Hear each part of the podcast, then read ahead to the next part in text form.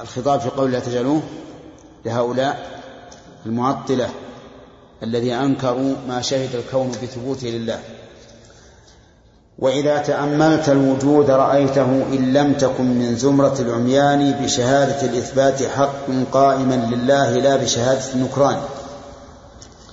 إذا تأملت الوجود رأيته إن لم تكن من زمرة العميان يعني أعمى رأيته بإيش؟ بشهادة الإثبات حقا قائما. يعني قائما بشهادة الإثبات إثبات الصفات لله. فمثلا وجود النعم التي لا تحصى على الخلق يدل على الرحمة. دفع النقم كذلك يدل على الرحمة. إتقان المخلوقات والشرائع يدل على الحكمة. تجدد الأشياء يدل على الخلق وهل, مجرة فإذا تأملت الوجود رأيته قائما بشهادة الإثبات إلا أن تكون من العميان فالأعمى لا يبصر الشمس. وكذاك رسل الله شاهدة به أيضا فسل عنهم عليم زمان. وكذاك كتب الله شاهدة به أي بالإثبات أيضا. فهذا محكم القرآن. وكذلك الفطر التي ما غيرت عن أصل خلقتها بأمر ثاني وكذا العقول المستنيرات التي أبيح الهدى الرباني. فالأدلة الآن خمسة. أولا الحس في قوله وإذا تأملت الوجود رأيته بشهادة الإثبات حقا قائما. الثاني الرسل. الثالث الكتب. الرابع الفطر الخامس العقول. كلها تشهد بإثبات الصفات لله تعالى حقا. أترون أن تاركوا ذا كله لشهادة الجهمي واليوناني؟ الجواب لا.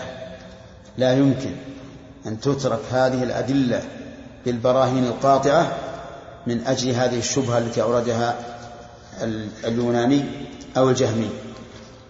هذه الشهود فإن طلبتم شاهدا من غيرها سيقوم بعد زمان هذه الشهود في الدنيا. إن طلبتم شاهدا من غيرها فسيقوم بعد زمان متى؟ يوم القيامة حين تشهد عليهم ألسنتهم وأيديهم وأرجلهم بما كانوا يعملون وحين لا يتمكنون من التملص مما شهدت به عليهم إذ ينجلي هذا الغبار فيظهر الحق المبين مشاهدا بعيانه. فإذا نفيتم ذا وقلتم إنه ملزوم تركيب فمن يلحاني إن قلت لا عقل ولا سمع لكم وصرخت فيما بينكم بأذاني. هل يجعل الملزوم عين اللازم المنفي؟ هذا بين البطلان. فالشيء ليس ليس لنفسه ينفي لدى عقل سليم يا ذوي العرفان. نعم. فإذا نفيتم هذا وقلتم إنه ملزوم تركيب. المراد بهذا يعني هذا الإثبات وهو إثبات الصفات. وقلتم إنه ملزوم التركيب.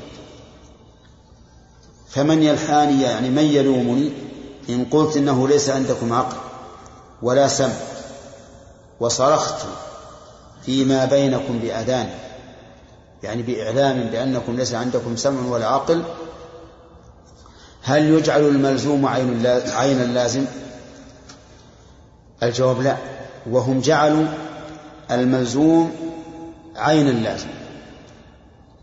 قالوا إثبات الصفات تركيب وهو يستلزم التركيب سبحان الله. كيف تقول تركيب يستلزم التركيب وكل العقلاء يقولون إن اللازم غير الملزوم. أما أن تجعل اللازم هو عين الملزوم وتقول إثبات الصفات تركيب وهو مستلزم للتركيب. فهذا باطل. هل يجعل الملزوم عين اللازم المنفي هذا بين البطلان؟ فالشيء ليس لنفسه ينفي, ينفي يعني ليس ينفي نفسه لدى عقل سليم يا ذوي العرفان. وفي قوله يا ذوي العرفان تهكم بهؤلاء الذين يدعون أنهم أصحاب المعرفة. فيقول أين معرفتكم؟ كيف تجعلون اللازم عين الملزوم وهذا مخالف لما عليه العقلاء كلهم. فالشيء نعم. قلتم نفينا وصفه وعلوه من خشية التركيب والإمكان. لو كان موصوفا لكان مركبا فالوصف والتركيب متحدان. أو كان فوق العرش كان مركبا فالفوق والتركيب متفقان. فنفيتم التركيب بإيش؟ بالتركيب. نفيتم التركيب لأنه يستلزم التركيب. فصار الدليل هو عين المدلول. فنفيتم التركيب بالتركيب مع تغيير إحدى اللفظتين بثاني بل صورة البرهان أصبح شكلها شكلا عقيما ليس ذا برهان. لأن المعروف في الأدلة العقلية المرتبة أن يكون اللازم إيش؟ غير الملزوم. أما أن يكون اللازم هو الملزوم فتقول يلزم من هذا التركيب. نعم. إثبات الصفات تركيب يلزم منه التركيب. فهذا لا شك أنه غير صحيح. وشكل القضية والاستدلال على هذا شكل ليس بشيء. طيب. لو كان موصوفا لكان كذاك موصوفا. وهذا حاصل البرهان. هذا حاصل دليله. لو كان متصفا بالصفات لكان متصفا بالصفات. لو كان مركبا لكان مركبا. فإذا جعلتم لفظة التركيب بالمعنى الصحيح أمارة البطلان جئنا إلى المعنى فخلصناه منها واطرح واطرحناه اطراح مهاني. نعم هي لفظة مقبوحة إلى آخره. إذا جعلتم لفظة التركيب بالمعنى الصحيح أمارة البطلان جئنا إلى المعنى فخلصناه منه فنقول التركيب بين الموصوف والصفة غير ممتنع وليس هناك تركيب بين شيئين متباينين لأن الصفة لازمة للموصوف وما من موصوف إلا وله صفة وحينئذ نخلص هذا هذه الشبهة ونقول إن الصفة بالنسبة للموصوف لا تعتبر تركيبا ولا يعتبر هذا تعددا لأنها من ماهيته من ماهية الموصوف. مثل ما قلنا أن وجود الشيء هو عين ماهيته هي لفظة مقبوحة بدعية. هي الضمير يعود على لفظ التركيب. لفظة مقبوحة بدعية مذمومة منا بكل لسان. واللفظ بالتوحيد نجعله مكان اللفظ بالتركيب في التبيان. واللفظ بالتوحيد أولى بالصفات وبالعلو لمن له أذنان هذا هو التوحيد عند الرسل لا أصحاب جهم شيعة الكفران. يعني بدل ما نقول التركيب نقول التوحيد. فنقول إثبات الصفات لله تعالى ليس بتركيب ولكنه توحيد. ولا يمكن قيام ذات بدون صفة إطلاقا. فإذا قلنا إن الله سبحانه وتعالى متصف بالصفات اللائقة به من غير تمثيل فهذا توحيد وليس بتركيب. والحاصل المؤلف رحمه الله أبطل دليلهم الذي اعتمدوا عليه وهو أن إثبات الصفات يستلزم التركيب والتركيب ممتنع. وبين أن التركيب ستة أنواع ومنه تركيب الصفة مع موصوفها عندهم ونحن نقول عن ذلك جوابان. الجواب الأول أن نمنع كونه تركيبا والثاني أن نقول هو تركيب باصطلاحكم لكن أين الدليل على بطلانه نعم. ثم قال فصل نعم. نعم. كيف؟ عندنا ولا عندكم أنتم؟ سيف. هذه اللي قرأتها الآن هو عندكم موجود؟ أنتم قلتم توفيق تقديم وتأخير بالصفحات. يحسب عندك في تقديم وتأخير؟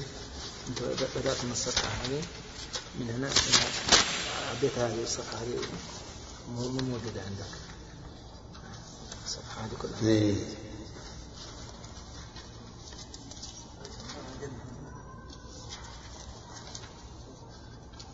طيب هذه ما في محله هذه ما موجودة كلها عندك اي ما ما في محله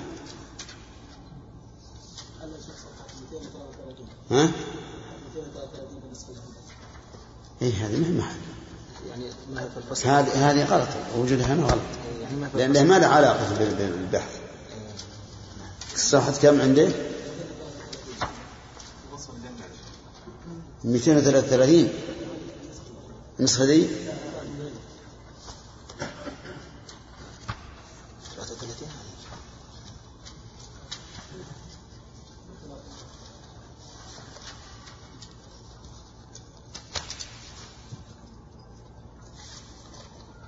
الثلاثين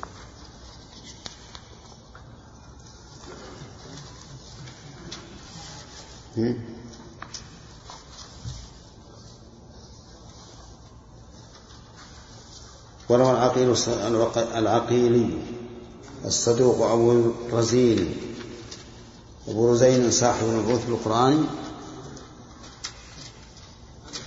ها.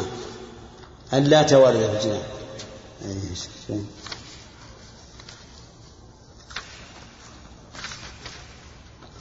إذا محل إذا محله 234 إيه، مقدمة نعم. ها؟ أقول عندي نسخة الغاز بعد ما قريت بيتين بيتين قبل الفصل؟ قبل الفصل نعم وش فإذا جعلتم لفظ التركيب بالمعنى الصحيح في أمارة البطلان جئنا إلى المعنى فخلصناه منها واطرحناها فراحا مهاني. بس مقدمة مقدمة مقدمة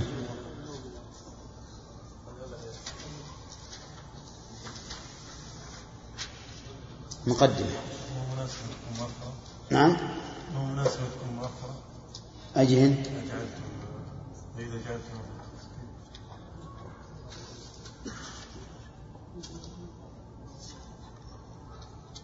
لا الظاهر إنها محلها اللي عنده هو صحيح.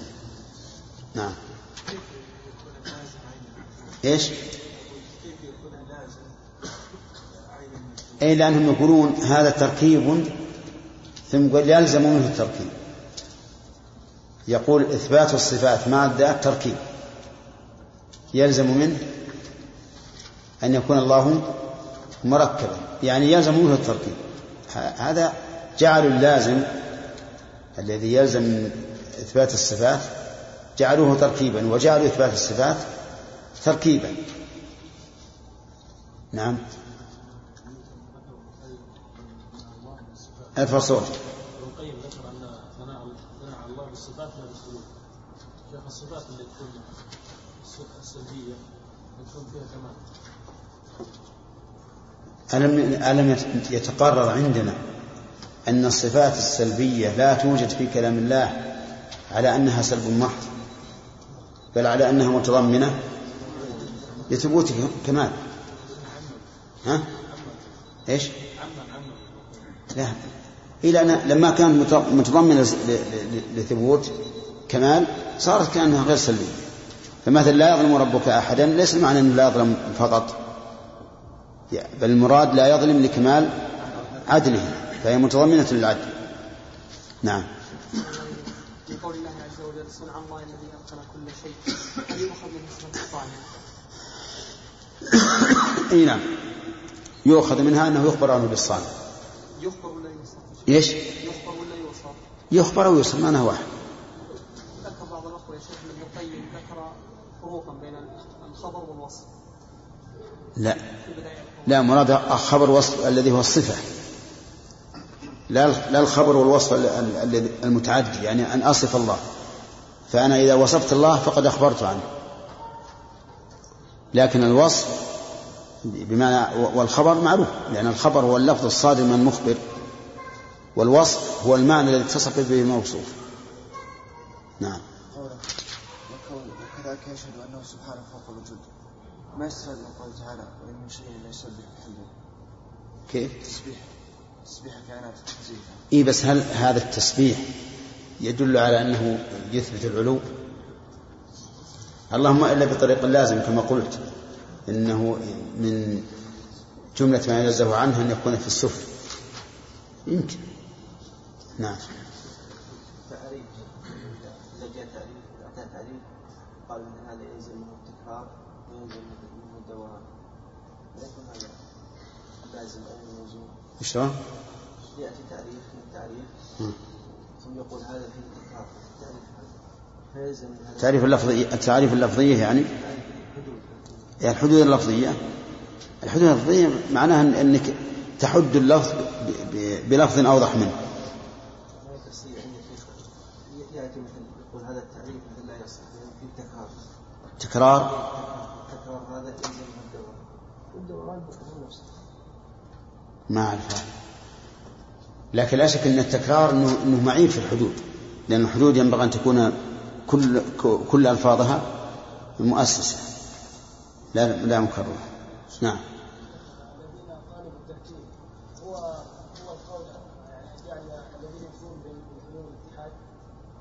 لا لا. لا. هم يقولون لا نثبت الصفات لأن إثبات الصفات تركيب. تركيب. فنقول لهم ما ما ما في تركيب. الإنسان بصفاته أو الموصوف بصفاته غير مركب. لكن على فرض أنكم تسمونه تركيبا فما المانع من إثباته لله؟ سموه ما شئتم. تركيبا أو أي أي اسم تسمونه لكن نحن نثبته لله. فتسميكم إياه بالتركيب. لا يقتضي أن ننفيه عن الله عز وجل مع أن الله أثبته بالكتاب والسنة والرسل. والعقل والفطرة والحس.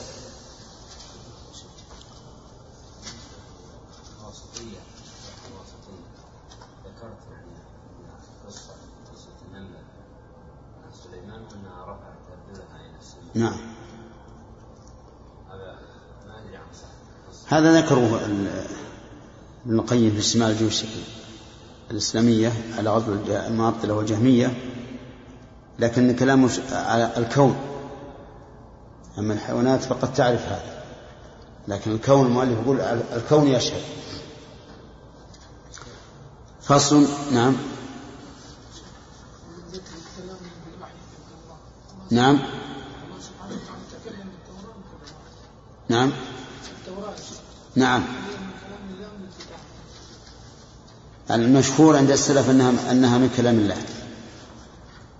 نعم والمؤلف أيضا كلامه هنا يدل عليه. وكذلك نفيكم به لكلامه بالوحي كالتوراة والقرآن. هذا هو معروف عند السلف. لكن الذي في القرآن أن الله كتب كتبه وأنزلها ولكن مشهور عند السلف أنها من كلام الله. كما كانوا يمتحنون الناس في زمن المأمون فيقول القرآن والتوراة والإنجيل والزبور نعم. اللي يتأولون يقول هذه يتأول الصابع يقول هذه مخلوقة.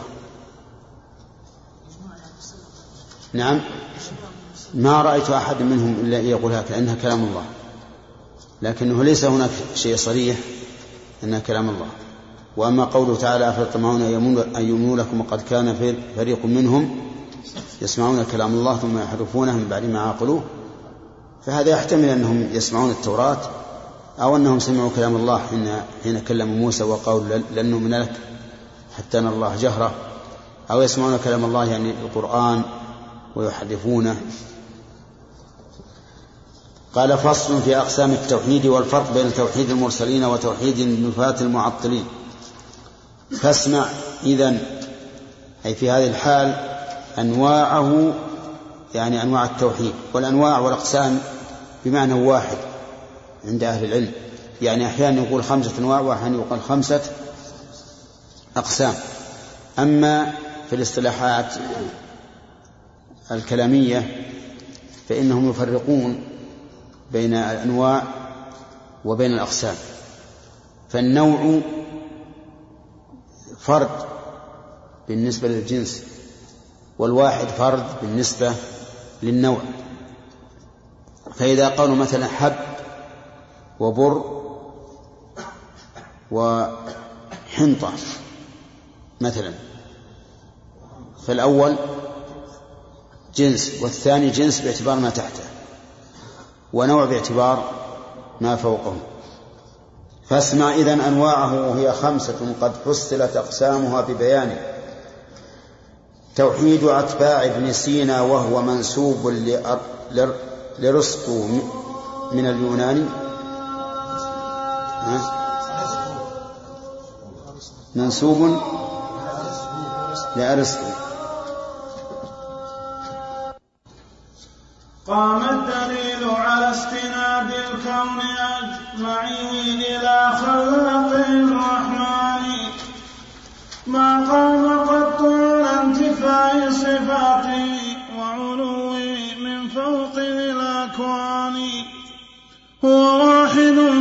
في وصفه وعلوه ما للورى رب سواه ثاني. فلأي معنى تجحدون علوا وصفاته بالفشر والهذيان هذا وما المحذور إلا أن يقال مع الإله لنا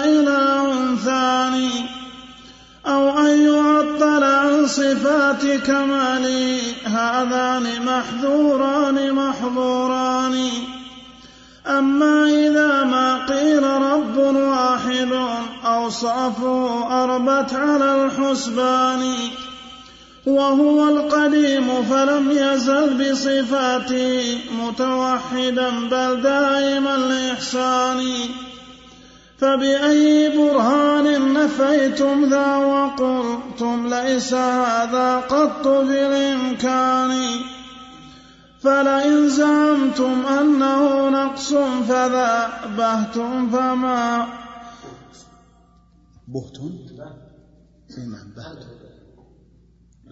فلئن زعمتم أنه نقص فذا بهتم فما في ذاك من نقصان. النقص في أمرين سلب كمال أو شركة بالواحد الرحمن. أتكون أوصاف الكمال نقيصة في أي عقل ذاك أم قرآن؟ إن الكمال بكثرة الأوصاف لا في سلبها ذا واضح البرهان. ما النقص غير السلب حسب وكل نقص أصله سلب وهذا واضح التبيان. فالجهل سلب العلم وهو نقيصة والظلم سلب العدل والإحسان. متنقص الرحمن سالب وصفه حقا تعالى الله عن نقصان وكذا الثناء عليه ذكر صفاته والحمد والتمجيد كل أواني. ولذاك أعلم خلقه أدراهم بصفاته من جاء بالقرآن. وله صفات ليس يحصيها سواه من ملائكة ولا إنسان. ولذاك يثني في القيامة ساجدا لما يراه المصطفى بعيان بثناء حمد لم يكن في هذه الدنيا ليحصيه مدى الأزمان. وثناؤه بصفاته لا بالسنوب كما يقال العادم العلم وثناؤه بصفاته لا بالسنوب كما يقال العادم العرف وثناؤه بصفاته لا بالسنوب كما يقول العادم العرفان والعقل دل على انتهاء الكون أجمعه إلى رب عظيم الشان. وثبوت أوصاف الكمال لذاته لا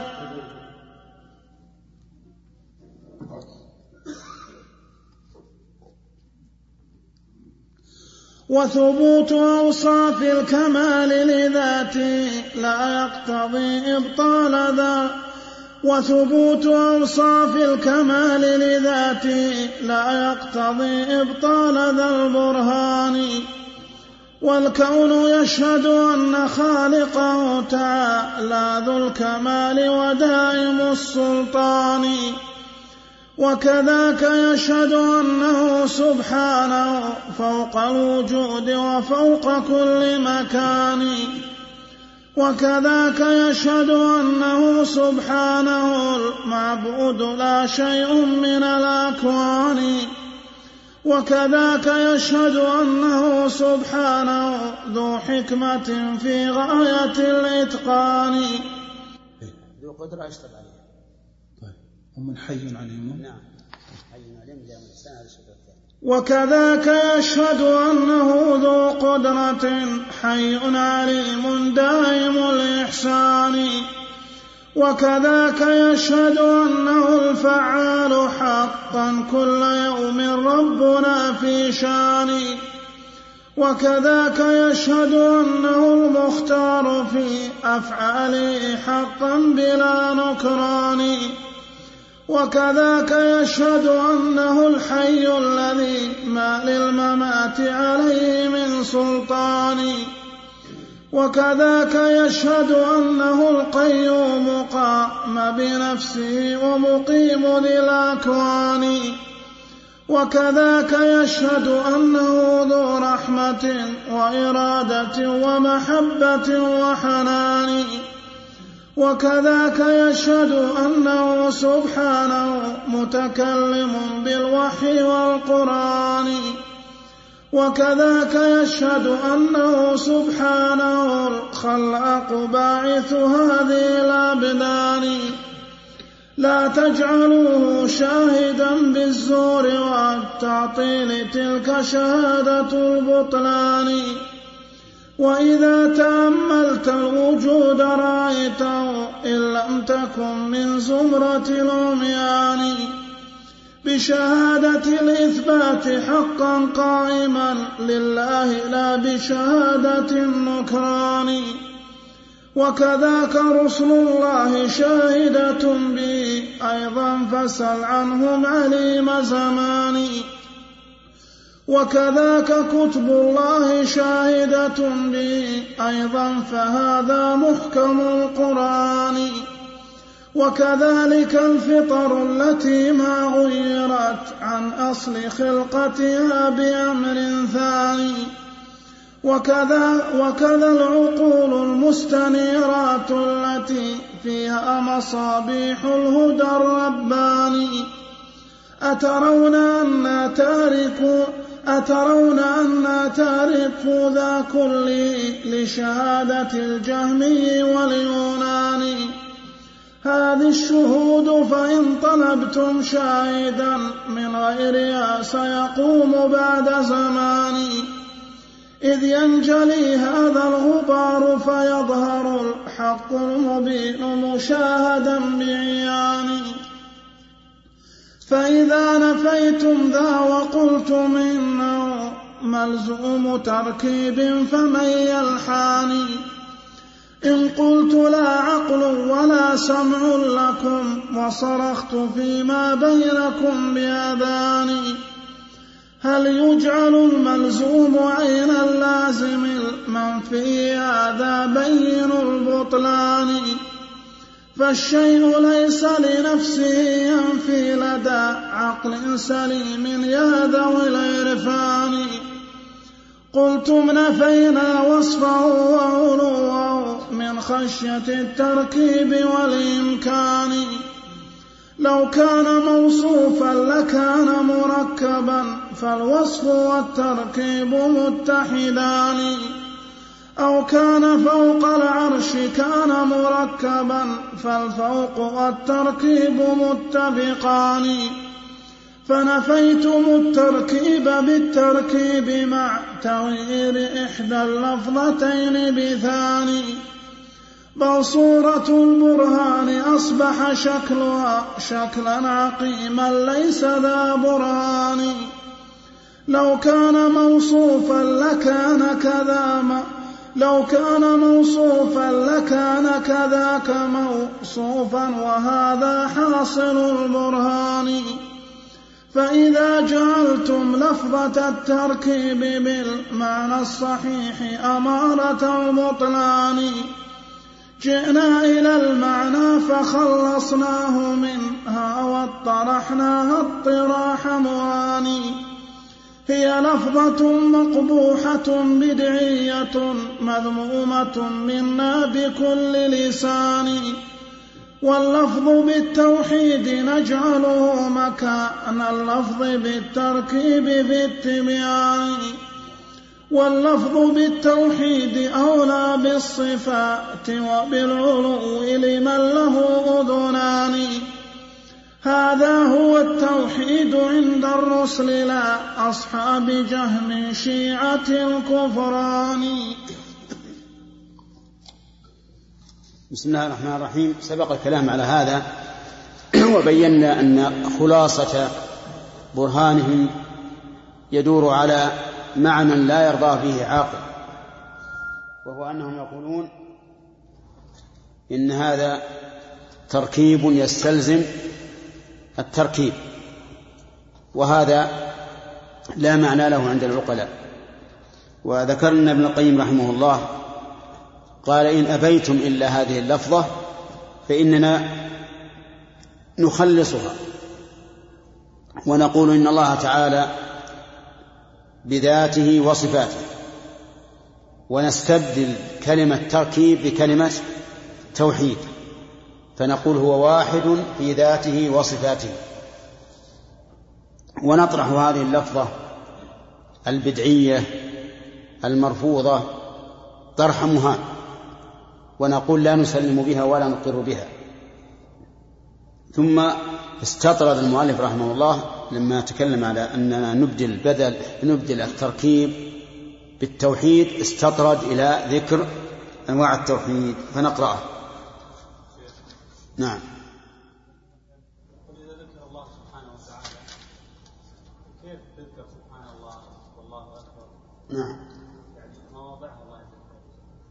ذكر نعم. يقول سبحان الله. نعم. هو إذا, إذا ذكر الإثبات إثبات الكمال يقال الله أكبر. أو ذكر مثلا استكبار أحد من الخلق نقول الله أكبر. وإذا ذكر أوصاف العيب والشرك نقول سبحانه. بحسب السياق. وأحيانا يقوم بقلب الإنسان سبحانه أي التنزيه حتى في مقام التعظيم. فيكون المعنى أن أنك تسبح الله سبحانه وتعالى أي تنزهه عن نقص هذا التعظيم الذي مر بك. هنا. هذا بالنسبة لمن يقولها وهو يشعر أو يستشعر معناها أما أكثر العامة وكذلك طلبة العلم فيقولون أحيانا الله أكبر أو سبحان الله يعني بغير استشعار للمعنى الدقيق الذي يفرق بين هذا وهذا.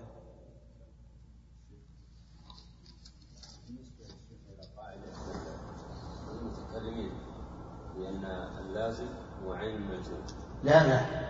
اللازم غير الملزوم باتفاق العقلاء. لكن ابن القيم رد عليه لما قال إنهم يقول هذا التركيب يستلزم التركيب هذا يريد ابطال كلامه طيب هذه قاعدة ما دام منتفية ولا يمكن يقولها عاقل. نعم. كيف يعني نسبها إليه؟ لا هم هم يقولون هذا هذا حقيقة قولهم هذا حقيقة قولهم أليس أليس الذين قالوا إن الله بذاته في كل مكان؟ لا نلزمكم أن يقول في الحشوش والقاذورات وبطون الكلاب وبطون الحمير وما أشبه ذلك. هم لا يقولون بهذا. لو قالوا بهذا كفرهم العالم وحلفهم رموهم بالحجارة. لكنه لازم قوله. فلا يلزم فلا يلزم أن يكون لازم القول قولا لقائمة ونحن ذكرنا لكم فيما سبق هو في سبق؟ وذكرنا في كتاب القواعد المثلى هل لازم القول قول أو لا؟ وقلنا إنه إذا كان القول قول الله ورسوله فلازمه حق. لأن لأن الله يعلم سبحانه وتعالى ما يترتب على قوله من اللوازم. أما البشر فلازم قوله إما أن ينفيه ويصرح بنفيه فهذا لا ينسب إليه وإما أن يسكت عنه. ولو ذكر به لرجع عن قوله وإما أن يسكت عنه ولو ذكر به لأجاب. فالإنسان قد يقول القول وهو لا يشعر بلوازمه فإذا ذكرت له لوازمه إما أن يجيب عنها أو يلتزمها فتكون وهي باطلة أو, أو يقول هذه ليست بلازمة ينكر واضح؟ ما لهم حجة أبدا. ونحن نقول وكلنا كل الناس يقولون إن الصفات لا ليست مع الذات تركيبا أبدا. نعم. فصل في أقسام التوحيد والفرق بين توحيد المرسلين وتوحيد النفاة المعطلين. فاسمع إذا أنواعه هي خمسة قد حصلت أقسامها ببيان. توحيد أتباع ابن سينا وهو منسوب توحيد أتباع ابن سينا وهو منسوب أرسطو من اليونان. دقيقة جزاكم الله خير. أنا أعرف أنه أرسطو لكن تحذف الهمزة هنا من أجل الوزن. وهو منسوب لرسطو. نعم. توحيد أتباع ابن سينا وهو منسوب لرسطو حتى بعد لو لو حذفنا الهمزة ما يستقيم ها؟ بالمد توحيد أتباع ابن سينا وهو منسوب لآرسطو من اليونان نعم بالمد يستقيم. نعم. توحيد أتباع ابن سينا وهو منسوب لآرسطو من اليونان ما للإله لديهم ماهية غير الوجود المطلق الوحداني أسلوب أوصاف الكمال جميعا لكن وجود حسب ليس بفاني. ما إن له ذات سوى نفس الوجود. ما ما إن له ذات سوى نفس الوجود المطلق المسلوب كل ما إن له ذات سوى نفس الوجود المطلق المسلوب كل معاني. فلذاك لا سمع ولا بصر ولا علم ولا قول من الرحمن. ولذاك قالوا ليس ثم مشيئة وإرادة لوجود ذي الأكوان. بل تلك لازمة له بالذات لم تنفك عنه قط من بل تلك لازمة له بالذات لم تنفك عنه قط في الأزمان. ما اختار شيئا قط يفعله ولا هذا له أبدا بذي إمكان. وبنوا على هذا استحالة خرق ذي الأفلاك يوم قيامة الأبدان. ولذاك قالوا ليس يعلم قط شيئا ما من الموجود في الأعيان. لا يعلم الأفلاك كم أعدادها وكذا النجوم وذلك القمران. بل ليس يسمع صوت كل مصوت كلا وليس يراه رأي عيان. بل ليس يعلم حالة الإنسان تفصيلا من الطاعات والعصيان. كلا ولا علم له بتساقط الأوراق أو بمنابت الأغصان. علما على التفصيل هذا عندهم عين المحال ولازم الإمكان. بل نفس آدم عندهم عين المحال ولم يكن في سالف الأزمان. ما زال نوع الناس موجودا ولا يفنى كذاك الدهر والملوان. ما زال نوع الناس موجودا ولا يفنى كذاك الدهر والملوان. هذا هو التوحيد عند فريق مثل ابن سينا والنصير الثاني. قالوا وألجأنا إلى ذا خشية التركيب والتجسيم ذي البطلان. ولذاك قلنا ما له سمع ولا بصر ولا علم فكيف يداني وكذاك قلنا ليس فوق العرش إلا المستحيل وليس ذا إمكان. جسم على جسم كلا الجسمين محدود يكون كلاهما صنوان. فبذاك حقا صرحوا في كتبهم وهم الفحول أئمة الكفران. ليسوا مخاليث الوجود فلا إلى الكفران ينحازوا ولا الإيمان. والشرك عندهم ثبوت الذات والأوصاف إذ يبقى هناك ثاني. والشرك عندهم ثبوت الذات والأوصاف إذ يبقى هناك ثاني. غير الوجود فصار ثم ثلاثة فلذا نفينا اثنين بالبرهان. نفي الوجود فلا يضاف إليه شيء غيره فيصير ذا إمكان. نسأل الله العافية. يقول مالك رحمه الله في أقسام التوحيد والمراد أقسام التوحيد عند البشر جميعا لا عند أهل الإسلام. يقول فاسمع إذا أنواعه وهي وهي خمسة قد فصلت أقسامها ببيانه توحيد أتباع ابن سينا وهو منسوب لأرسطو من من اليونان ما للإله لديهم ماهية غير الوجود المطلق الوجداني يقولون إن الله تعالى هو الموجود أو هو الوجود. وجودا مطلقا. ومعنى وجودا مطلقا أنه لا يثبت له صفات ولا ينفى عنه صفات. فلا يوصف بنفي ولا إثبات بل هو الوجود المطلق المطلق الوجود. فلا يصح أن تقول إنه سميع ولا إنه أصم ولا موجود ولا غير موجود. هذا هو الإله عنده. وسيأتي أنهم فروا من الإثبات أو النفي خوفا من من التركيب والتجسيم كما سيأتي إن شاء الله في كلام المؤلف. ما للإله لديهم ماهية غير الوجود المطلق فهو الموجود وجودا مطلقا لا بشرط لا صفة ثبوتية ولا صفة منفية.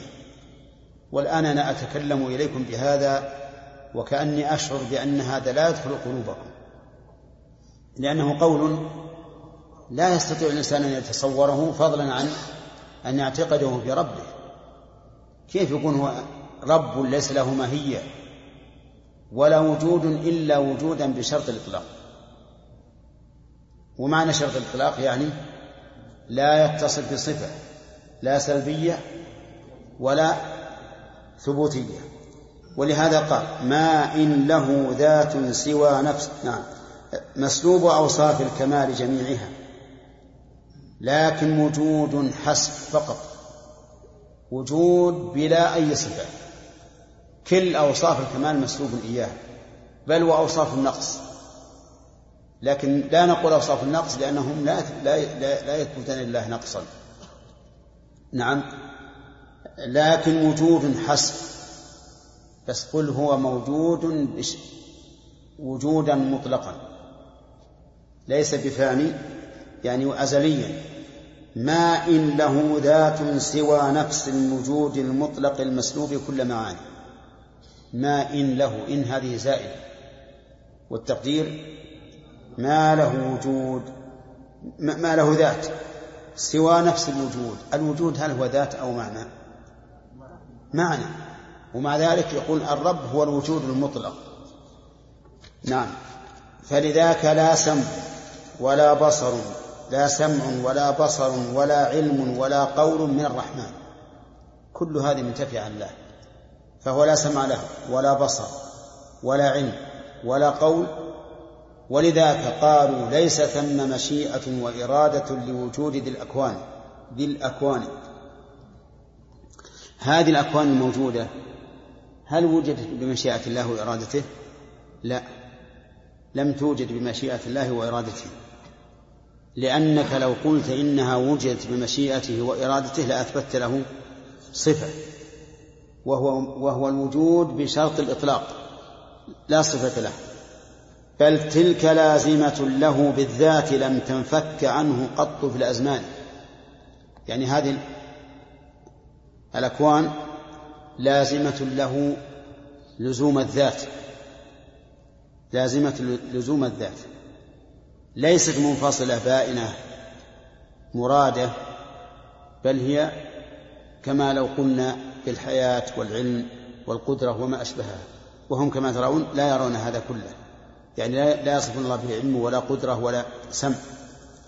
ما اختار شيئا قط يفعله ولا هذا له أبدا بذي إمكان. سبحان الله. كل ما يحدث في الكون فهو بغير إرادة الله. وبغير مشيئته لأنه لا يختار شيئا يفعله ليس له إرادة ولا اختيار. وبنوا على هذا استحالة خرق ذي الأفلاك يوم قيامة الأبدان. يقولون إن الأفلاك لا يمكن أن تتغير لأنها عظيمة ومن يستطيع أن يغيرها؟ لا أحد لأنها لا تتغير إلا بإرادة ومشيئة والله عندهم ليس له إرادة ولا مشيئة.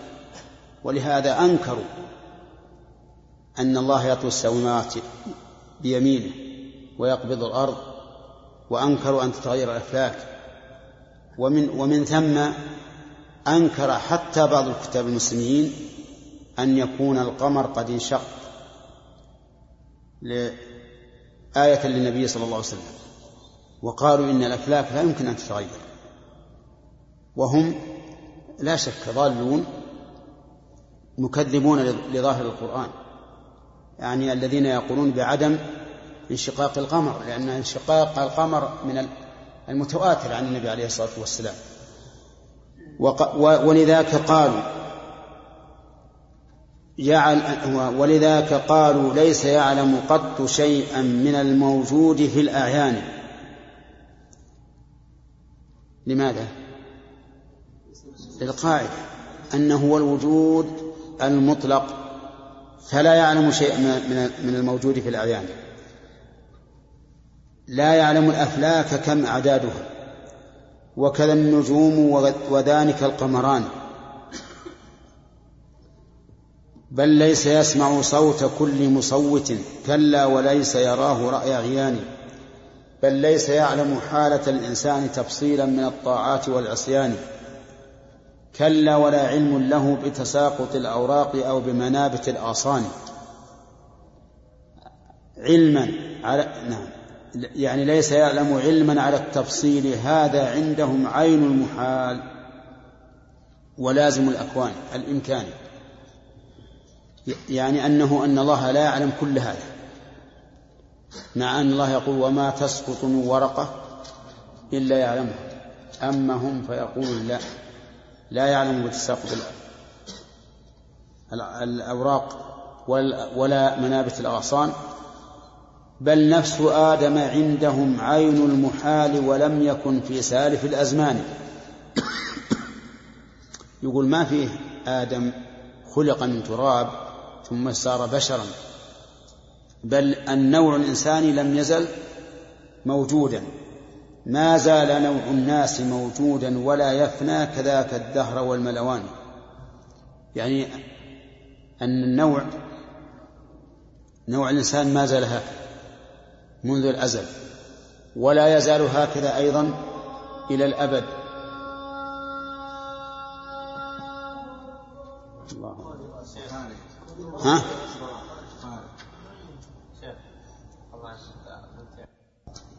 الزابية فقط. نعم.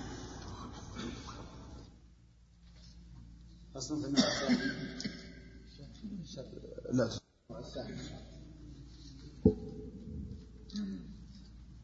مو تتكمل الشرح؟ لا ما كملت الشرح. ما كمل الشرح؟ نعم. أظن عند فريقهم؟ ها؟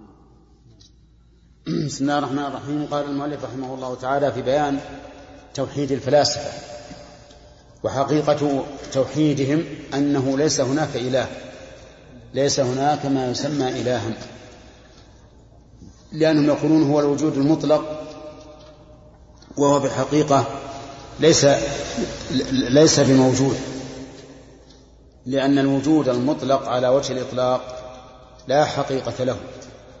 بل هو شيء يتخيله الذهن بدون أن يكون له حقيقة. يقول المؤلف رحمه الله هذا هو التوحيد عند فريقهم مثل ابن سينا والنصير الثاني. ابن سينا هو رجل معروف في الطب ولهذا يمجده القوميون العرب ويرون أنه هو العالم ويحيون ذكراه بنسبة بعض المنشآت إليه. وهو كما ترون من أكثر عباد الله والعياذ بالله. والنصير الثاني الذي يسمى نصير الدين الطوسي وهو في الحقيقة مذل الدين وليس نصيرا للدين. قالوا وألجأ وقالوا وألجأنا إلى ذا خشية التركيب والتجسيم للبطلان هذه شبهتهم أنهم لجأوا إلى قول هذا الإله المفروض ذهنا المعدوم واقعا هو أنهم يخشون من التركيب والتجسيم. ولذاك قلنا ما له سمع ولا بصر ولا علم فكيف يدان؟ فنفوا الصفات المعنوية وقالوا فكيف يدان يعني الصفات الخبرية؟ فنفوا جميع الصفات لله عز وجل. بل حقيقة الأمر أنهم نفوا وجوده. لأن ما يذكرون أنه الله إنما هو موجود في في الذهن فقط. وكذاك قلنا ليس فوق العرش إلا المستحيل وليس ذا إمكان. أيضا ليس فوق العرش إله لأنه هو الموجود المطلق بشرط الإطلاق كما سبق. وجسم على جسم كلا الجسمين محدود يكون كلاهما صنوان. يعني لو قلنا إن على العرش إلها لكان جسما على جسم وكلاهما محدود. فيكونان صنوان أو صنوين يعني يكونان شبيهين. وكلمة الحد بالنسبة للرب عز وجل كلمة لم ترد لا نفيا ولا إثباتا لا في القرآن ولا في السنة. ولهذا كان القول فيها أن يقال ماذا يعنى بالحد؟ لو قال لنا قائل هل الله محدود فنقول ماذا تعني بالحد؟ إن أردت أنه متحد بائن من خلقه فهو بهذا المعنى إيش؟ محدود. محدود بائن من خلقه. وإن أردت بكلمة محدود أن له حدا ينتهي إليه. ويحيط به شيء من مخلوقاته فهذا ممتنع. ولهذا ورد في كلام السلف نفي الحد وإثبات الحد. وهذا الاختلاف ينبني على التفصيل الذي ذكرنا. فمن نفى الحد أراد الحد الذي يحصل الخالق عز وجل ومن أثبته أراد الحد الذي يبينه عن خلقه ويجعله بائنا منه فبذاك حقا صرحوا في كتبهم وهم الفحول أئمة الكفران. بئس الفحولية.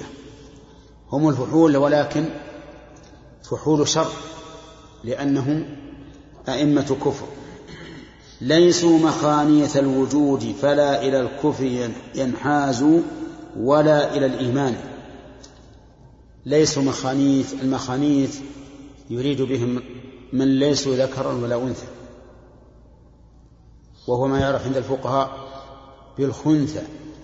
وقوله ليس مخانيث الوجود كأنه يشير إلى ما سيأتينا من توحيد الجهمية الذين أخذوا من هذا وهذا وصاروا مذبذبين. لا إلى لا إلى الكفران ينحازوا ولا إلى الإيمان. وهنا حذف النون في ينحازوا وأصلها ينحازون من أجل ضرورة الشعر. والشرك عندهم ثبوت الذات والأوصاف إذ يبقى هناك اثنان نعوذ بالله. يقولون من أثبت وجود الله وجود ذاته فقد أشرك. لماذا؟ لأنهم عندهم أن الله هو الوجود المطلق الوجود.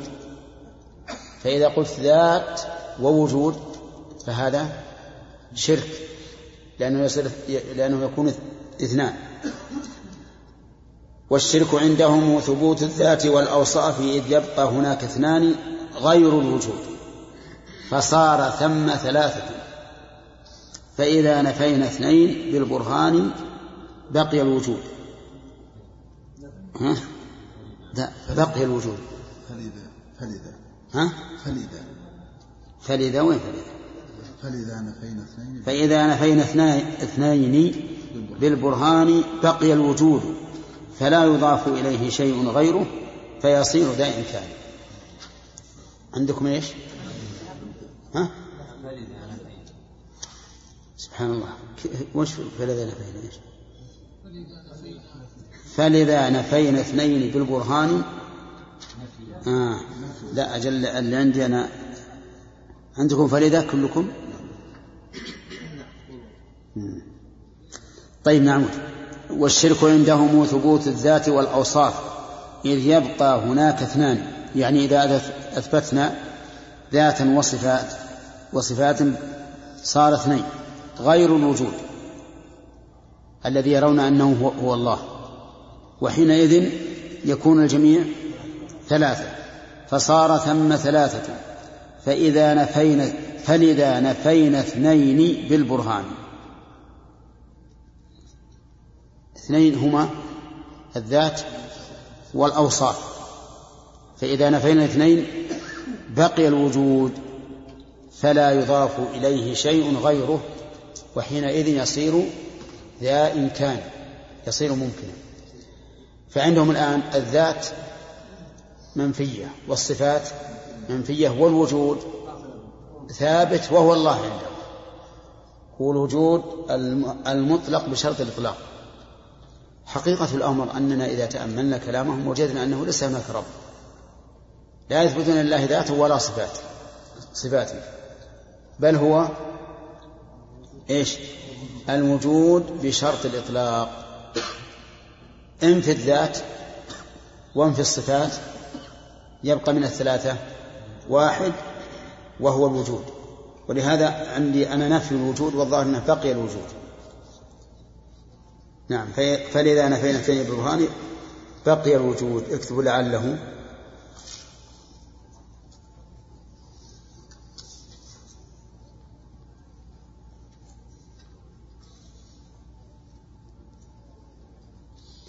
حتى أيضا أنا في شك أن فإذا نفي فلذا نفينا اثنين أنا أقول لعلها فإذا نفينا. اكتبوا أيضا لعل.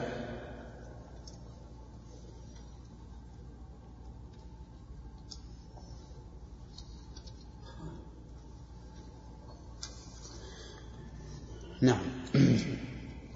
الآن شيخ في كتب المدارس عند المثقفين يعني نعم. ابن سينا يعني أطباء العرب وعلمائهم وكذا. وإذا قلنا لهم أن هؤلاء كفروا وكذا يعني قالوا أن هؤلاء قدموا مثلا في الطب وكذا. وما هو الدليل على أنهم كفروا وهم ينسبون إلى الإسلام؟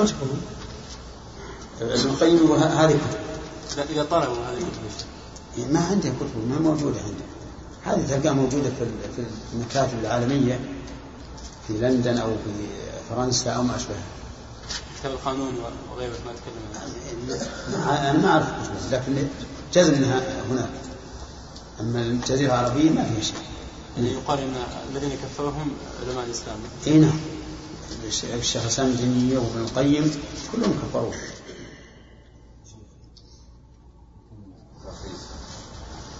هذا التلخيص هو هو ما سمع أنهم يقولون ان إن الله عز وجل التوحيد هو إثبات الوجود المطلق هذا هو الله. وجود مطلق ما ثم ذات ولا صفات ولا سمع ولا بصر ولا كون باختياره. الكون صار هكذا معلولا لعلة فاعلة. والعلة كما تعرفون إذا ثبتت ثبت المعلول. ولهذا منعوا حدوث البشر وقالوا إن الإنسان قديم النوع. وليس هناك شيء يقال له آدم خلق من تراب. وكذلك الله لا يعلم سقوط الأوراق من الأشجار ولا يعلم الأغصان من الأشجار. كل هذا لا يعلمه لأنه هو الوجود المطلق. فإذا أثبتت شيئا من الصفات لله أو أثبتت له ذاتا صرت مشركا. وحقيقة الأمر كما قلت لكم بالأمس أن مذهبهم لا يمكن أن الإنسان يتصوره. يعجز عن تصوره. لأنه باطل أبطل البطلان نعم. هم ما يقرون بها. أصلا ما يقولون بها. ما مر علينا أنه يقول ليس لا يتكلم ولا له وحي ولا شيء. أنا لا أدري هم يقولون بهذا القول إرضاء للعامة الذين حولهم ولا حقيقة قولهم الإنكار المحض. ها؟ الملوان يعني تطلق في الغالب على الليل والنهار. بسم الله الرحمن الرحيم. فصل في النوع الثاني من أنواع التوحيد لأهل الإلحاد. هذا وثانيا فتوحيد ابن سبعين وشيعته أولي البهتان.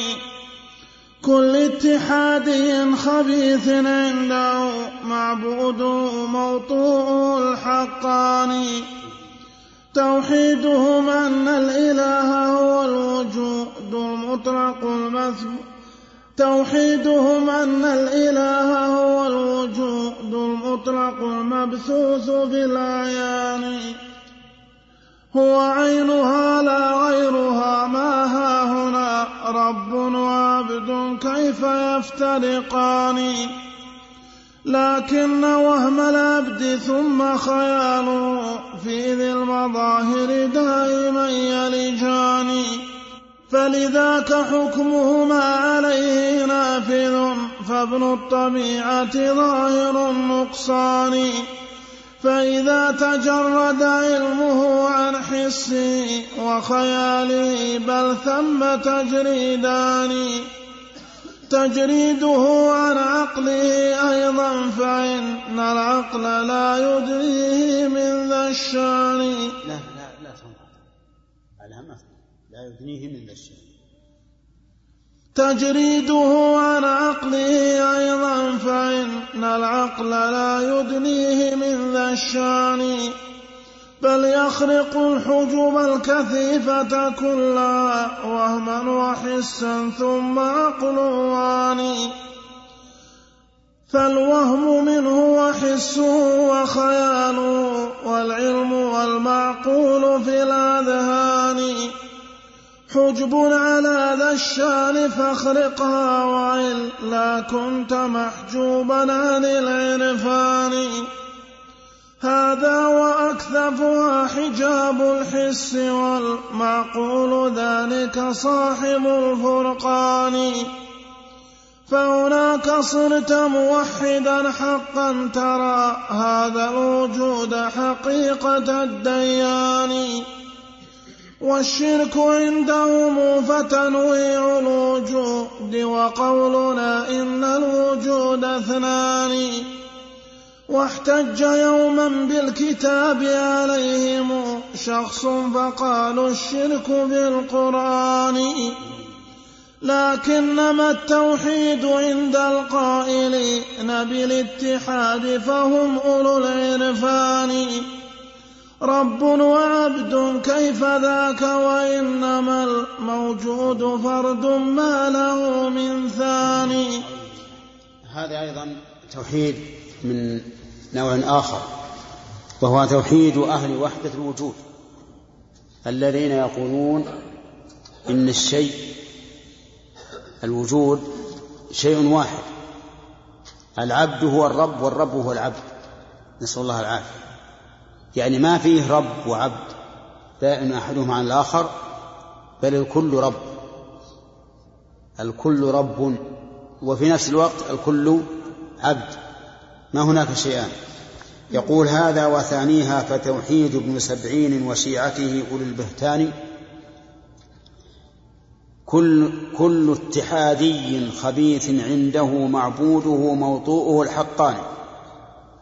اتحادي يعني يقول باتحاد الخالق والمخلوق وأنهما شيء واحد. وسبحان الله سبحان الله العظيم. هم يجدون أن زيدا غير عمرو وأن الأب غير الابن هذا الحس الواقع. لكنهم يقولون لا لا تستعمل الحس في الموجودات. إن استعملت إن استعملت الحس أو الوهم أو الخيال أو العقل فإنك لن تصل إلى الحقيقة. لأن هذه الأربع كلها حجب. تحجبك عن الوصول إلى الحقيقة. تجرد من العقل والوهم والحس والخيال فضلا عن الشر وحينئذ يبين لك التوحيد. أعوذ بالله. يعني صر مجنونا حتى تكون موحدا. يقول كل اتحادي خبيث عنده معبوده موطؤه الحقان. هو يطأ زوجته ويرى أنها ربه. نسأل الله العافية. ويذبح شاته ويرى أنها ربه ويركب حماره ويرى أنه ربه ويزجر كلبه ويرى أنه ربه. وهكذا. الشيء شيء واحد. ولهذا يقول توحيدهم أن الإله هو الوجود المطلق المبثوث في الأعيان. وكلمة المبثوث في الأعيان هي الفصل بين توحيدهم وتوحيد الفلاسفة السابق. لأن الفلاسفة السابق لا يقولون إن الرب هو المربوب يقول الرب وحده لكنه هو الوجود الذي لا ذات له ولا صفات. وهؤلاء يقولون الرب هو المربوب شيء واحد موجود. لكن شيء واحد واختلاف الناس اختلاف الأنواع من الحيوان من الأشجار من الجبال من الأنهار اختلاف مظاهر اختلاف مظاهر. كما يبدو الإنسان وهو غضبان على وجه وهو مسرور على وجه آخر. وإلا فإن الكل شيء واحد. هو عينها لا غيرها. هو أي الله عز وجل عينها أي عين الموجودات لا غيرها. ما ها هنا رب وعبد كيف يفترقان؟ عرفتم الآن المذهب هذا؟ ماذا يقولون؟ يقولون إن الرب إيش؟ هو العبد عين العبد. والعبد عين الرب. ولا يمكن أن يكون هذا وهذا شيئا أبدا. لكن وهم العبد ثم خياله. في ذي المظاهر دائما يرجان يعني يتدخلان.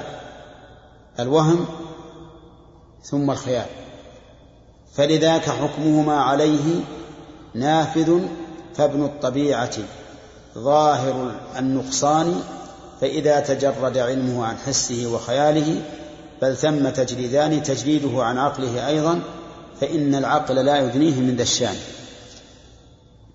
المعنى يقول إن الإنسان يتوهم يتوهم التعدد فأنا مثلا على زعمهم بعقلي أتوهم أن زيدا غير غير.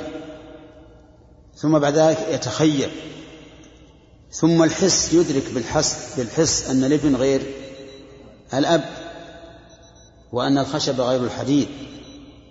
ثم العقل أيضا يدرك أن المحدث لا بد له من من محدث. المحدث لا بد له من محدث وأن الحادث المحدث شيء والمحدث شيء آخر. فكل هذه الأربعة الوهم ثم الخيال ثم الحس ثم العقل كلها توجب التعدد. لكن هم يقولون التعدد هذا إشراك.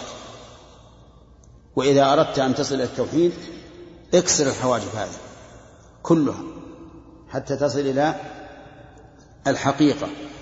يقول فإن العقل لا يدنيه من ذا الشان يعني العقل لا يدنيه من ذا الشان أي من هذا التوحيد الشان يعني التوحيد لماذا؟ لماذا يا جماعة؟ لأن العقل يقضي حتما بأن المحدث غير المحدث وأن الأعيان نفس وأن الأعيان أنفسها متباينة وليس شيئا واحدا فمحمد ليس زيد وزيد ليس عمرو ليس عمرا لكنهم يقولون هذه كلها شيء واحد. العاقل لا يدنيه من ذا الشأن لأنه معلوم يحكم بأن الأعيان متباينة متغايرة وأن المحدث لا بد له من محدث وهكذا. بل يخلق الحجب الكثيفة كلها وهما وحسا ثم عقل واني. يعني معناه انه إنه يجب أن يخرق هذه الحجب. التي هي الوهم والخيال والحس والعقل حتى يتبين له الحقيقة. قال حجب على ذا الشأن فالوهم منه وحسه وخياله والعلم والمعقول في الأذهان حجب على ذا الشأن فاخرقها وإلا كنت محجوبا عن العرفان. وش معنى اخرقها؟ يعني مزقها وكأنها لا شيء, لا شيء. يعني لا ترجع إلى حس ولا وهم ولا خيال ولا عقل حتى تدرك الحقيقة. هذا وأكثفها حجاب الحس والمعقول. ذلك صاحب الفرقان. ليش؟ لأن الحس ما يمكن لا يمكن أن ينكر. والعقل كذلك لا يمكن أن ينكر. لكن المدروك بالحس المدرك بالحس مشاهد. يدرك بالعيان. بعين بعين البصر. والمدرك بالعقل يدرك بعين البصيرة. هذان يقول هما أكثفها لأنها لأنها أقواها دلالة. أما الخيال والوهم فهذا سهل. لأن الإنسان ربما يتوهم أشياء غير معقولة وأشياء لا يمكن أن توجد في الخيال في, الحس.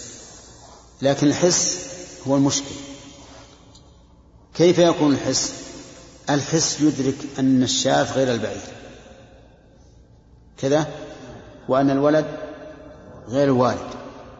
وأن الحجر غير الحديث هذا حس يشاهد بالحس. العقل كذلك يدرك أن المصنوع غير الصانع. وأن المحدث غير المحدث وهكذا. لهذا كانت دلالة الحس والعقل على امتناع ما ذهب إليه امتناع ما ذهب إليه هؤلاء أمرا واضحا جدا فصارت هي أكثفها عندهم. يقول فهناك صرت موحدا يعني إذا إذا كسرت هذه الحجوب فهناك كنت موحد صرت موحدا حقا ترى هذا الوجود حقيقة الديان. نسأل الله العافية. يعني حينئذ تكون موحدا حقيقة ترى أن هذا الوجود هو حقيقة من؟ الديان الله عز وجل. والشرك عندهم فتنويع الوجود وقولنا إن الوجود اثنان. هذا الشرك. إذن التوحيد عندهم ها جعل الخلق الخالق والمخلوق واحدا والشرك جعلهما اثنين. واحتج يوما بالكتاب عليهم شخص بالكتاب القرآن قال القرآن يفرق بين الخالق والمخلوق. يا أيها الناس اعبدوا ربكم فهناك عابد ومعبود وهناك خالق ومخلوق. فكان جوابهم القرآن كل الشرك. كل القرآن شرك. أعوذ بالله. القرآن يدعو إلى التوحيد ويأمر بقتال المشركين. وقاتل المشركين المشركين كافة كما يقاتلونكم كافة هم يقولون القرآن كله شرك. أعوذ بالله. وأنا ما أظن شيئا أكثر من هذا نسأل الله العافية. أي كفر أعظم من هذا الكفر؟ نعم. لكنما التوحيد عند القائلين بالاتحاد فهم أولو العرفان رب وعبد كيف ذاك؟ وإنما الموجود فرد ما له من ثاني هذه خلاصة التوحيد عند من؟ عند أهل الاتحاد. والفرق بينهم وبين سلفهم فلاسفة أن الفلاسفة يرون أن الرب شيء والمربوب شيء آخر لكن الرب حقيقة عندهم لا وجود له لأنهم يقولون هو الوجود المطلق. هؤلاء يقولون الرب والعبد شيء واحد. فمن أثبت اثنين فقد فقد أشرك. نقرأ.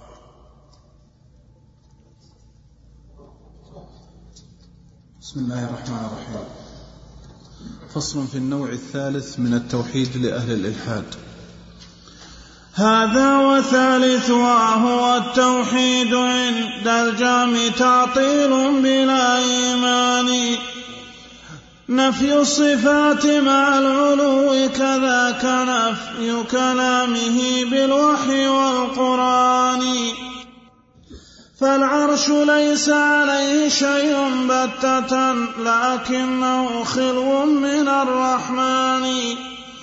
ما فوقه رب يطاع ولا عليه للورى من خالق الرحمن. بل حظ رب بل حظ عرش الرب عند فريق منه كحظ الأسفل التحتاني فهو المعطل عند نوت كمالي وعن الكلام وعن جميع معاني انظر إلى ما قد حكينا عنه في مبدأ القصيد حكاية التبيان. هذا هو التوحيد عند فريق تلو الفحول مقدم البهتان. والشرك عندهم فإثبات الصفات لربنا ونهاية الكفران. إن كان شرك ذا وكل الرسل قد جاءوا به يا خيبة الإنسان. بسم الله الرحمن الرحيم. هذا النوع الثالث من أنواع التوحيد وهو توحيد الجهمية. وتوحيد الجهمية إفراد الذات عن الصفات. هذا هو توحيد الجهمية. إفراد الذات عن الصفات. قالوا لأن إثبات الصفات إن كانت صفات قديمة لزم تعدد القدماء وهذا شرك. وإن أثبتت صفات حادثة لزم قيام الحوادث به. والحادث لا يقوم إلا بحادث. لذلك ننفي عنه الصفات الذاتية وإيش؟ والفعلية. لأن الذاتية إذا أثبتها فهي قديمة فيلزم إيش؟ تعدد القدم الله قديم علمه قديم عزته قديمة حكمته قديمة وهكذا. فيلزم أن يكون هناك قدماء متعددون. وهذا عندهم أعظم من شرك النصارى. لأن النصارى قالوا إن الله ثالث ثلاثة وأنت إذا أثبتت له الصفات القديمة جعلته أل... واحد من ألاف. فلذلك تمنع تعدد الصفات القديمة. الصفات الحادثة قالوا إن التي الصفات الفعلية قالوا إذا أثبتها لزم قيام الحوادث به والحوادث لا تقوم إلا بحادث. إذن فالتوحيد إفراد الذات عن الصفات. هذا توحيد من؟ الجهمية. يقول هذا وثالثها هو التوحيد عند الجهم تعطيل بلا إيمان. نفي الصفات مع العلو كذاك نفي كلامه بالوحي والقرآن. لأنهم ينكرون علو الله وينكرون صفاته وينكرون كلامه ويقولون إن هذا الكلام المسموع صوت مخلوق. خلقه الله عز وجل في الهواء فسمعه جبريل فأخذه وألقاه إلى محمد صلى الله عليه وسلم. يرحمك الله. فالعرش ليس عليه شيء بتة يعني قطعا لكنه خلو من الرحمن. ما فوقه رب يطاع ولا عليه للورى من خالق الرحمن. لأنهم ينكرون العلو. ومن باب أولى أن ينكروا الاستواء. بل حظ عرش الرب عند فريقهم منه كحظ الأسفل التحتاني هو أسفل الأرض والعرش عند الله على حد سواء.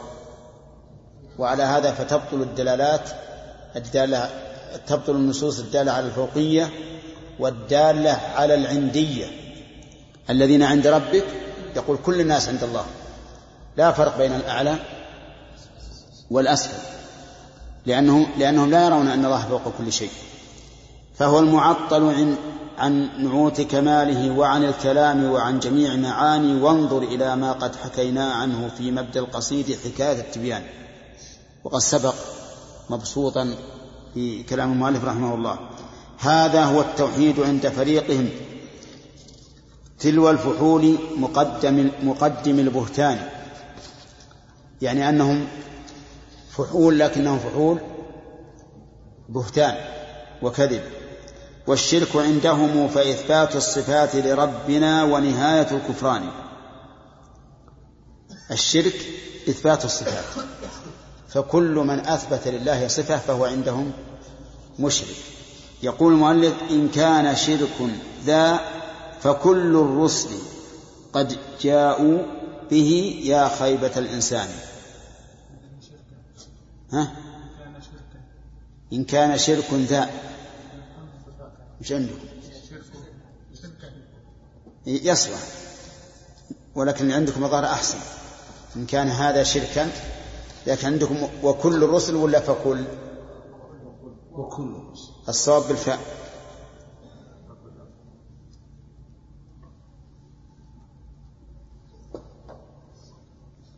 إن كان شركا ذا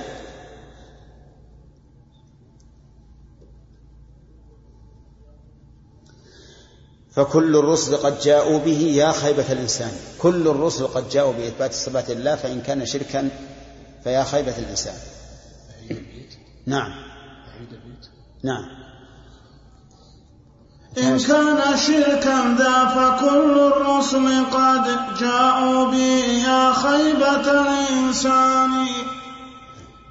فصل في النوع الرابع من أنواعه. هذا ورابعها فتوحيد لدى جبرئهم هو غاية الإنفان العبد ميت ما له فعل ولكن ما تراه وفاعل. العبد ميت ما له فعل ولكن ما تراه وفعل ذي السلطان والله فاعل فعلنا من طاعة ومن الفسوق وسائر العصيان.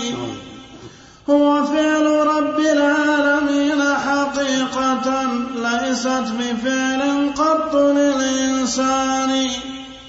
فالعبد ميت وهو مجبور على أفعاله كالميت بالأكفان. وهو الملوم على فعل إلهه فيه وداخل حاجم النيران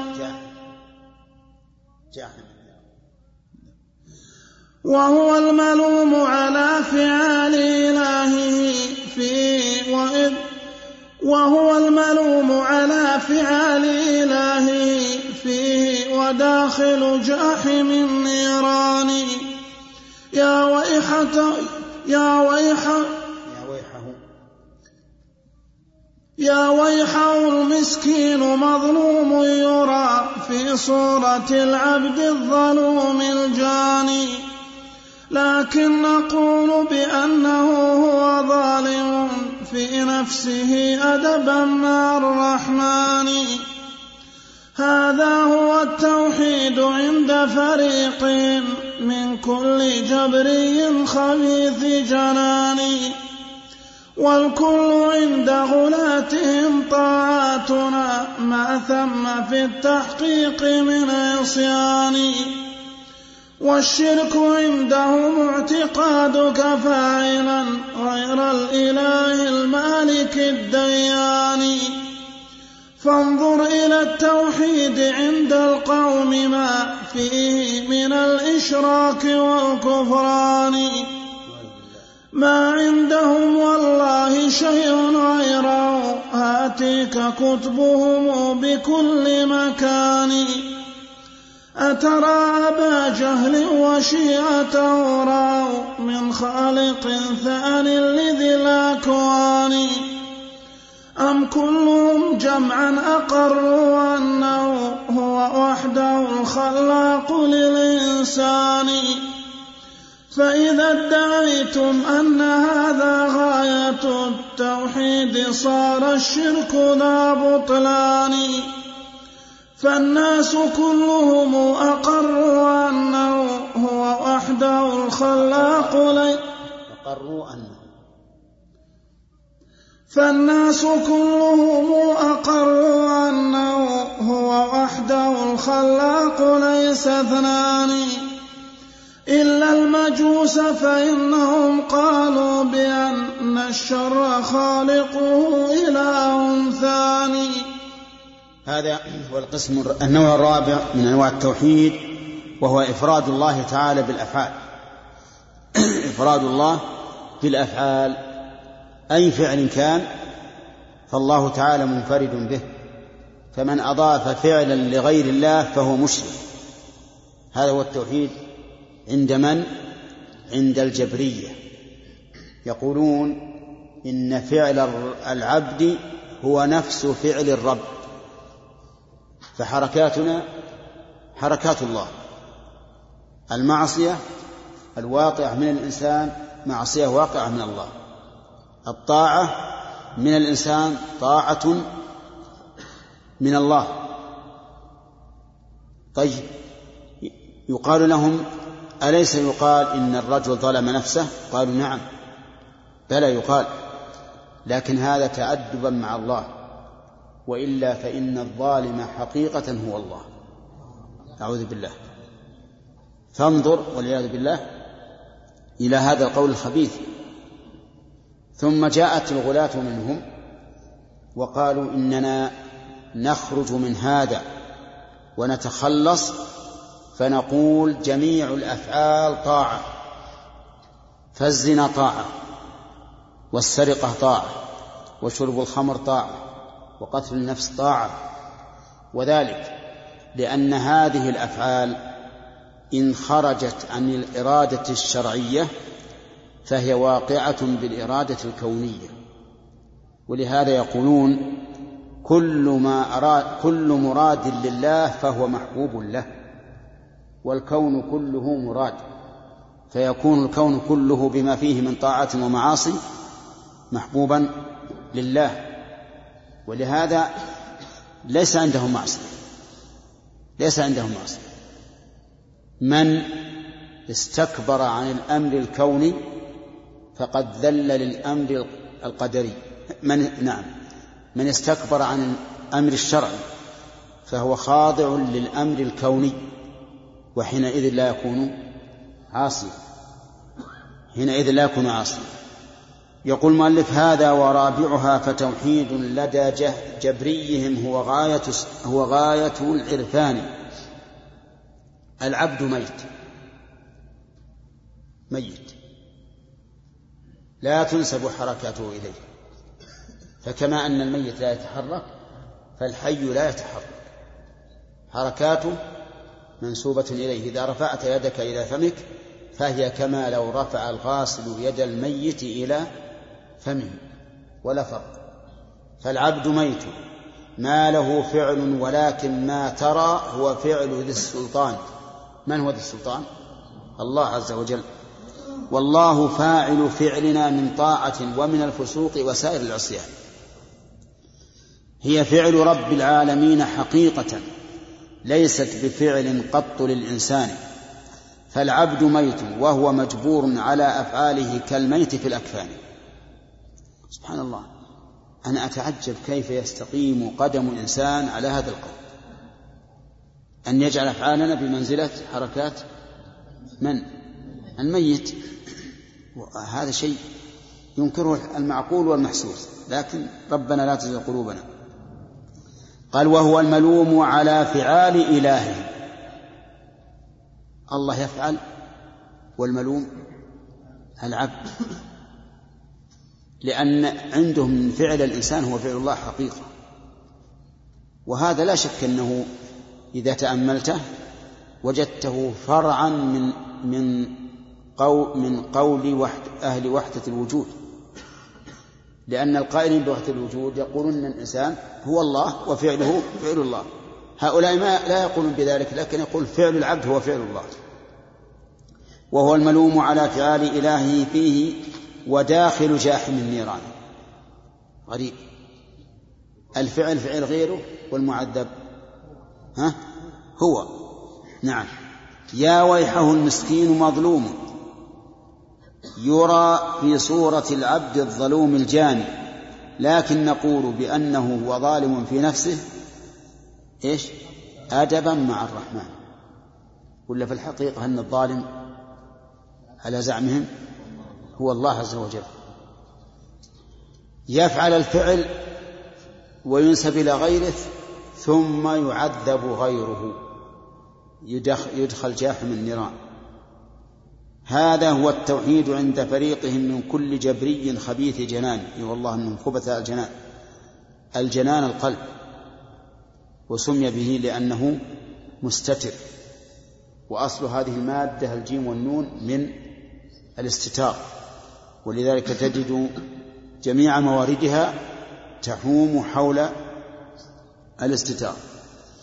والكل عند غلاتهم طاعاتنا ما ثم في التحقيق من عصيان هذا بعد أخبث. كل ما نفعله طاعة. كل ما نفعله طاعة. الزنا ها والنكاح بالعقد الصحيح طاعة. وقتل النفس بغير حق طاعة. وقتل الجاني قصاصا طاعة. كلها طاعات لماذا؟ القاعدة عندهم كل مراد الرب محبوب له. كل مراد الرب محبوب له والكون كله مراد فيكون الكون كله إيش؟ محبوبا لله طاعة. ويقول أيضا إذا استكبر عن الأمر الشرعي ها فقد خضع للأمر الكوني فهو مطيع. فهو مطيع. نسأل الله العافية. قال والشرك عندهم اعتقادك فاعلا غير الإله المالك الديان. هذا الشرك. أن تعتقد أن هناك فاعلا سوى الله. فإذا اعتقدت أن الإنسان فاعل فهذا شرك. ولذلك قلنا أن الشرك أن التوحيد عند هؤلاء إيش؟ إفراد الله بالأفعال أيا كانت فانظر إلى التوحيد عند القوم ما فيه من الإشراك والكفران.